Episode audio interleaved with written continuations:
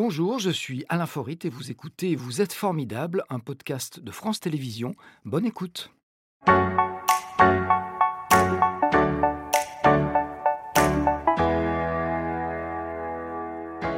J'accueille tout de suite notre invité d'aujourd'hui, qui est Henri de Rouen-Chabot. Bonjour monsieur. Bonjour. Installez-vous. Vous êtes le cofondateur et le délégué général de la Fondation France Répit. Vous êtes aussi le fondateur et le président de l'association Métropole Aidante, qui sont deux institutions qui apportent leur soutien à ce qu'on appelle les aidants, sachant que les aidants, bien, ce sont les personnes euh, qui soutiennent au quotidien un proche qui soit handicapé euh, ou malade. Il serait, et là, écoutez bien le chiffre, plus de 10 millions en France. C'est étonnant parce qu'on en parle rarement. On va parler bien sûr de vos actions, mais également de votre engagement qui est lié à une expérience douloureuse qui a frappé votre famille. Mais tout de suite, une première photo Instagram. Je pense que vous allez connaître, reconnaître ce paysage qui apparaît à l'écran. Ah, c'est une photo du golfe du Morbihan, si je, si je vois bien. Oui. C'est l'univers de votre enfance? Oui, exactement. C'est l'univers de mon enfance, c'est l'univers de mes, de mes vacances d'enfant. Et, des racines euh, familiales qui sont en Bretagne, je crois? Absolument. Et puis c'est surtout un très bel endroit, le golfe du Morbihan, et euh, un lieu dans lequel je me sens bien. Et forcément que de beaux souvenirs. Oui, absolument. Comme tous les, comme tous les souvenirs d'enfance. Alors vous venez, d'une illustre famille de militaires, vous avez cinq enfants. Euh, comment est-ce que vous avez atterri dans notre région? Pardon pour le terme atterrir. Alors j'ai quatre enfants, ce qui est déjà pas mal. Oui. Euh, je veux dire, vous avez eu cinq enfants. Non, non, j'en ai, ai, eu, j'en ai eu quatre. Ah, pardonnez-moi. On a, perdu une de nos, une de nos filles. Euh, et comment est-ce qu'on est arrivé dans la région? Oui. Euh, au, gré des, euh, des, activités professionnelles de mes parents et, j'y suis resté. J'ai développé mes activités ici et donc je suis resté euh, au fond à Lyon depuis bien longtemps. Vous avez créé d'ailleurs une agence de communication qui s'appelait Esprit Public et alors en 2006, c'est effectivement ce que vous évoquez, un coup de massue pour le papa que vous êtes et mmh. j'imagine aussi pour le reste de la famille puisque votre fille Jeanne, qui est alors âgée de 12 ans, je crois, se voit diagnostiquer une tumeur cérébrale. lorsque le coup tombe, euh, c'est l'envie de se battre avec elle qui, évidemment, domine ou pas C'est d'abord la vie qui bascule. On n'est pas préparé à ces, événements de vie qui euh, surviennent brutalement alors que rien ne le euh, ne laisse penser.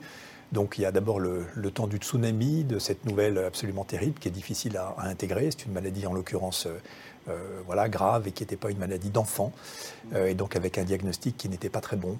Et bien sûr, très vite, euh, c'est la nécessité de se battre qui prend le dessus et d'accompagner le mieux possible. Et c'est là que vous devenez ce qu'on appelle un aidant Oui, sans le savoir, comme la plupart des aidants, finalement.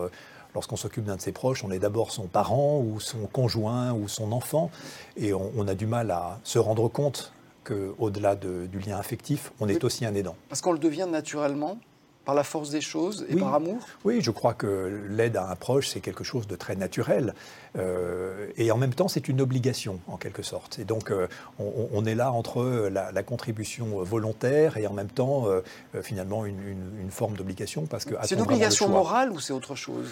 Non, non je, crois d'abord que c'est que c'est euh, la volonté des proches d'accompagner euh, leur enfant ou leur conjoint qui a des, fragilités de santé. C'est quelque chose qui est très naturel. Alors on devient aidant face à une maladie euh, qui ôte ou limite l'autonomie, face mmh. au handicap aussi. face au handicap, on le devient peut-être de façon moins violente Ça dépend. Ça peut être aussi à l'occasion d'un accident de voiture ou d'un accident cardiaque avec des séquelles importantes. On est aussi aidant d'une personne âgée. Euh, vous ne l'avez pas mentionné, mais vous savez qu'en France, il y a beaucoup, beaucoup de personnes âgées. Il y en aura de plus en plus euh, avec la pyramide des âges. Et, beaucoup de personnes accompagnent leurs conjoints âgés ou beaucoup d'enfants devenus adultes accompagnent des parents âgés. Et ça aussi, ça peut bouleverser la vie. C'est quoi le quotidien d'un aidant? C'est très variable en fonction des, situations et de l'intensité euh, de, l'aide, voilà, des pathologies, de la situation de la personne accompagnée. Euh, ça peut être de temps en temps quelques, euh, quelques heures dans la semaine pour aider à faire des courses ou à, faire différentes tâches au domicile de la personne. Et puis de temps en temps, c'est une surveillance et une présence H24 avec des aidants qui ne dorment plus et qui s'épuisent. Et donc il y a une grande amplitude dans les, dans les situations d'aide. Et dans ce cas-là, ça devient usant physiquement et moralement, et sont des choses qu'on a du mal à mesurer. Oui, ça, ça devient... Et même quand on les vit Oui, oui, c'est difficile à, appréhender pour les aidants eux-mêmes, euh, pour la raison qu'on évoquait tout à l'heure, parce qu'on est euh, engagé euh, au service de son proche et qu'on fait le maximum pour lui, et donc on a tendance à s'oublier soi-même. Mais évidemment, la fatigue, elle s'accumule. les inquiétudes, elles génèrent aussi des troubles psychiques ou une fatigue psychique. Et il est vrai qu'au bout de quelques temps, beaucoup d'aidants craquent parce qu'ils n'ont pas été suffisamment accompagnés. Ils craquent souvent quand il est un peu tard. Il semblerait que une personne, un aidant sur cinq, soit euh, sursollicité. Ça veut dire quoi euh, Nous, alors ça fait partie de au-delà de ses forces. Oui, ça fait partie des travaux de recherche qui ont été développés, y compris par, euh, par notre fondation, et qui montrent qu'environ 20% des aidants, donc ça veut dire en France à peu près 2 millions de personnes, consacrent plus de 50 heures par semaine à leurs proches, enfants, adultes, personnes âgées. Un travail à temps plein et quel bah, travail? 50 heures, c'est plus qu'un temps plein. C'est un travail pour lequel on n'est pas formé, pour lequel on n'est pas préparé. C'est ça et pourtant qu'il faut bien euh, assumer, j'allais dire avec les moyens du bord, avec beaucoup de systèmes D. Mais heureusement, les aidants sont mieux reconnus dans la société aujourd'hui et beaucoup de dispositifs euh, commencent à se mettre en, place pour les soutenir et leur donner du répit régulièrement. C'est quelque chose que vous avez pu partager?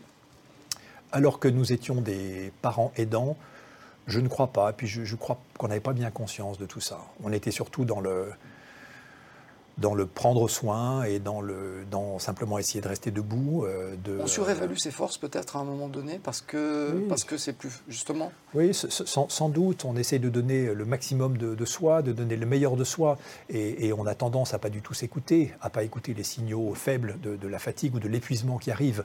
Mais au fond, euh, c'est parce qu'on s'interdit le droit d'être faible dans ces cas-là. Oui, on s'interdit le droit de s'occuper de soi, tellement concentré sur l'aide à son proche. Mais tout ça, il faut, il faut reconnaître que ça a quelque chose de, de, naturel. C'est pas de s'épuiser qui est ennuyeux. Ce qui est ennuyeux, c'est qu'il n'y ait pas de solution pour pouvoir souffler. Et donc c'est là-dessus qu'il faut travailler. de l'épuisement. Euh, on va voir notre deuxième photo Instagram. Là aussi, je pense que vous allez reconnaître, quoique c'est peut-être moins évident. C'est un paysage euh, de campagne qui a l'air assez un peu, un peu aride. C'est le Morvan. Et assez désert, et c'est le Morvan. Et c'est l'endroit où, où nous avons euh, la chance de pouvoir passer du temps dans une maison au bord d'un étang, loin de tout. Et donc c'est comme un ermitage. Mais... Et c'est un lieu où on apprend à respirer et à revivre, c'est important. Oui, c'est un lieu où on apprend la solitude, où on apprend l'importance de la nature. et nous, ça nous vivifie, ça nous fait du bien et donc c'est un endroit où on, passe beaucoup de temps, c'est vrai. C'est ce qui manque peut-être quand on était dedans, c'est qu'on n'a plus le temps de respirer, de se ressourcer. C'est ça, c'est exactement ça. D'ailleurs, le répit, ça vient du, mot respirer. Et, la difficulté des aidants, c'est que dans, la, dans les tâches et dans les, les euh, qui euh, s'enchaînent en permanence, sans répit, euh, eh bien, euh, on risque de s'épuiser s'il n'y a pas des moments pour, pour souffler. Et, c'est justement ça le répit. Alors, votre bataille a duré 4 ans. Malheureusement, donc Jeanne disparaît en 2010 à l'âge de 16 ans. Est-ce que c'est là que vous décidez à aider les aidants?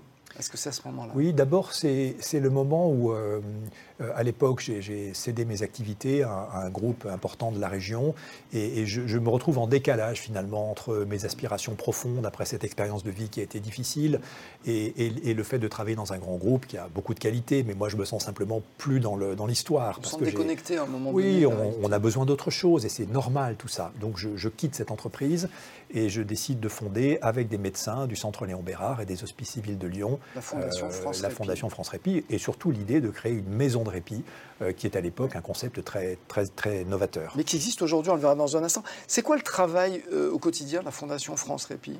Il y a plusieurs choses. D'abord, euh, c'est de créer des maisons de répit. Il y en a une première à Lyon, une à Paris qui est en. Votre but, c'était d'en créer dans toutes les régions Dans toutes les régions, et c'est ce qu'on va faire, mais on va prendre le temps de le faire correctement. Mmh. et puis l'autre activité de la Fondation, c'est des activités plus scientifiques, de la recherche, de l'enseignement universitaire et des congrès. Et puis enfin, la Fondation euh, intervient pour faire euh, du lobby, on dirait aujourd'hui, auprès des autorités euh, de santé, auprès des pouvoirs publics, des hommes politiques, pour que cette question des aidants et ce besoin de répit des aidants soit mieux reconnu et que des solutions se développent. Donc ce sont des maisons dans lesquelles les aidants peuvent trouver un moment, comme leur nom l'indique, de répit, c'est-à-dire faire baisser la pression, respirer pour pouvoir repartir avec de la force euh, plus tard Voilà, avec deux modalités possibles. Soit les aidants nous confient leurs proches, malades, handicapés, et, ça leur donne du temps au domicile pour souffler, pour dormir, pour partir en vacances quelques jours et nous, on va prendre soin euh, du patient, on va assurer euh, ses soins et on va le chouchouter pendant, euh, pendant l'absence de son aidant. soit les aidants viennent avec la personne qui les accompagne et c'est un séjour plus familial et chacun peut se ressourcer, se reposer. Les professionnels de santé interviennent pour les soins et donc l'aidant n'a plus que des bons moments à passer avec son proche. Et on profite de ces, de ces temps pour faire un peu le point sur la situation au domicile. En quoi est-ce qu'elle est compliquée et qu'est-ce qu'on peut faire pour que, au moment où on va revenir à la maison, euh, eh bien, euh, ce qui a conduit à l'épuisement euh, ait été amélioré. Sachant que le fonctionnement, c'est une structure privée mais un fonctionnement public. C'est-à-dire que les frais générés par le fonctionnement sont assurés par le public. Oui, c'est une initiative privée. le, financement des investissements a été assuré par notre fondation grâce à des mécènes, et, et en particulier de l'Institut Mérieux. et après, le fonctionnement est assuré par l'Agence régionale de santé, par la sécurité sociale, et on porte ce projet avec la Fondation OVE qui gère avec nous euh, cet établissement médico-social, qui est une première maison de répit française. Alors, il y a un sujet dont on parle souvent, c'est l'explosion du nombre de victimes de maladies neurodégénératives. Mmh. Et on le sait qu'il y a de plus en plus d'aidants de, qui vont se retrouver en difficulté et donc de plus en plus de besoins. Mmh. Euh, on a un, un État qui, qui aide néanmoins un petit peu, mais ça manque de structure, tout ça, oui. et de lisibilité surtout. D'abord, on a un État qui a parfaitement compris l'enjeu. Et ça fait pas longtemps, donc c'est important de le dire. Oui, j'allais dire c'est un peu tard. oui, mais, jamais trop mais il vaut mieux tard que jamais. Et on a donc maintenant en France une, ce qu'on appelle une stratégie nationale qui s'appelle Agir pour les aidants, avec une vraie politique publique en la matière. Ça, c'est quand même important. Après, vous avez raison. Vous savez qu'on est aujourd'hui en France euh, un million et demi de personnes de plus de 85 ans. Et dans 30 ans, c'est-à-dire c'est demain, on sera, je dis on sera parce que moi je serai dedans, euh, euh, peut-être, euh, on sera 5 millions. 1 million et demi, 5 millions de personnes de plus de 85 ans en 30 ans, ce qui est très peu. Comment est-ce qu'on va gérer ces situations de perte d'autonomie dues à l'âge? Ce n'est pas dans les EHPAD où les gens hésitent à aller et où de toute façon on ne pourra pas accueillir tout le monde. Et donc c'est vraiment au domicile que les gens veulent rester. Et c'est très bien. Mais si les gens restent au domicile, ça veut dire qu'il y a des aidants pour les soutenir, ça veut dire qu'il faut aider les aidants. C'est ça la condition d'un maintien à domicile. Est-ce qu'on ne manque pas d'initiatives comme il existe par exemple, je crois que c'est au Canada, ce qu'on appelle le baluchonnage, il y a eu des mmh. expériences en France. c'est, je veux dire, c'est simple, les aidants vont prendre l'air, entre guillemets, et des équipes viennent 24 heures sur 24 s'occuper des personnes. Ça coûte cher, c'est ça le problème Oui, ça coûte cher. Question de, financement? Il y a deux difficultés. D'abord le financement, et puis euh, le droit du travail qui limite à ah les amplitudes horaires. 11 heures le truc. Donc il y a une expérimentation en cours qui permet à un baluchonneur ou à un relayeur, donc à un aidant professionnel, de venir remplacer l'aidant familial jusqu'à 6 jours consécutifs, nuit et jour. Cette, cette, expérimentation se termine à la fin de l'année, elle va être pleine d'enseignements et ça fait partie en effet des solutions qui, qui vont se développer. Contrairement à ce qu'on pourrait penser, il y a beaucoup de solutions pour les aidants qui émergent parce que cette question est devenue beaucoup plus visible et, donc je crois que progressivement on, on aura une offre de soutien aux aidants assez diverse et assez importante. C'est à souhaiter en tout cas euh, grâce à vous. Euh, vous avez créé en 2015 un diplôme universitaire qui forme les professionnels à l'accompagnement des aidants. Ça veut dire qu'on n'avait pas prévu de former des gens Oui, euh, les soignants ont l'habitude de s'adresser aux patients et de s'occuper de la maladie. Ça ne figure pas dans leur formation. Eh bien non. Alors que dans ces situations de soins à domicile, on a bien entendu maintenant intérêt à avoir une approche plus large, plus globale, c'est-à-dire une approche thérapeutique avec le patient, mais sans oublier que l'aidant est un élément important du dispositif et que si l'aidant flanche, il n'y a plus de maintien à domicile possible. D'où l'intérêt d'avoir un peu un changement de paradigme et de décentrer un peu son regard du patient pour s'intéresser aussi à la situation de l'aidant et à ses besoins. On va écouter la question formidable. Il y en a une pour tous les jours pour nos invités. Voici la vôtre. Henri, si vous n'aviez pas vécu cette expérience terrible, auriez-vous pris conscience de ce que vivent des millions de personnes au quotidien? J'aurais pu avoir une forme de, compassion, de principe pour ces situations, mais évidemment, de les vivre, c'est très différent. C'est ce que Boris Cyrulnik, euh, qui sera l'invité de notre prochain congrès, euh, appelle la résilience. Euh, comment essayer de tirer de ces expériences de vie qui sont douloureuses quelque chose de positif pour leur donner du sens et peut-être que ça puisse générer une forme de, de fécondité, d'utilité. C'est quoi pour vous quelqu'un de formidable? Quelle question.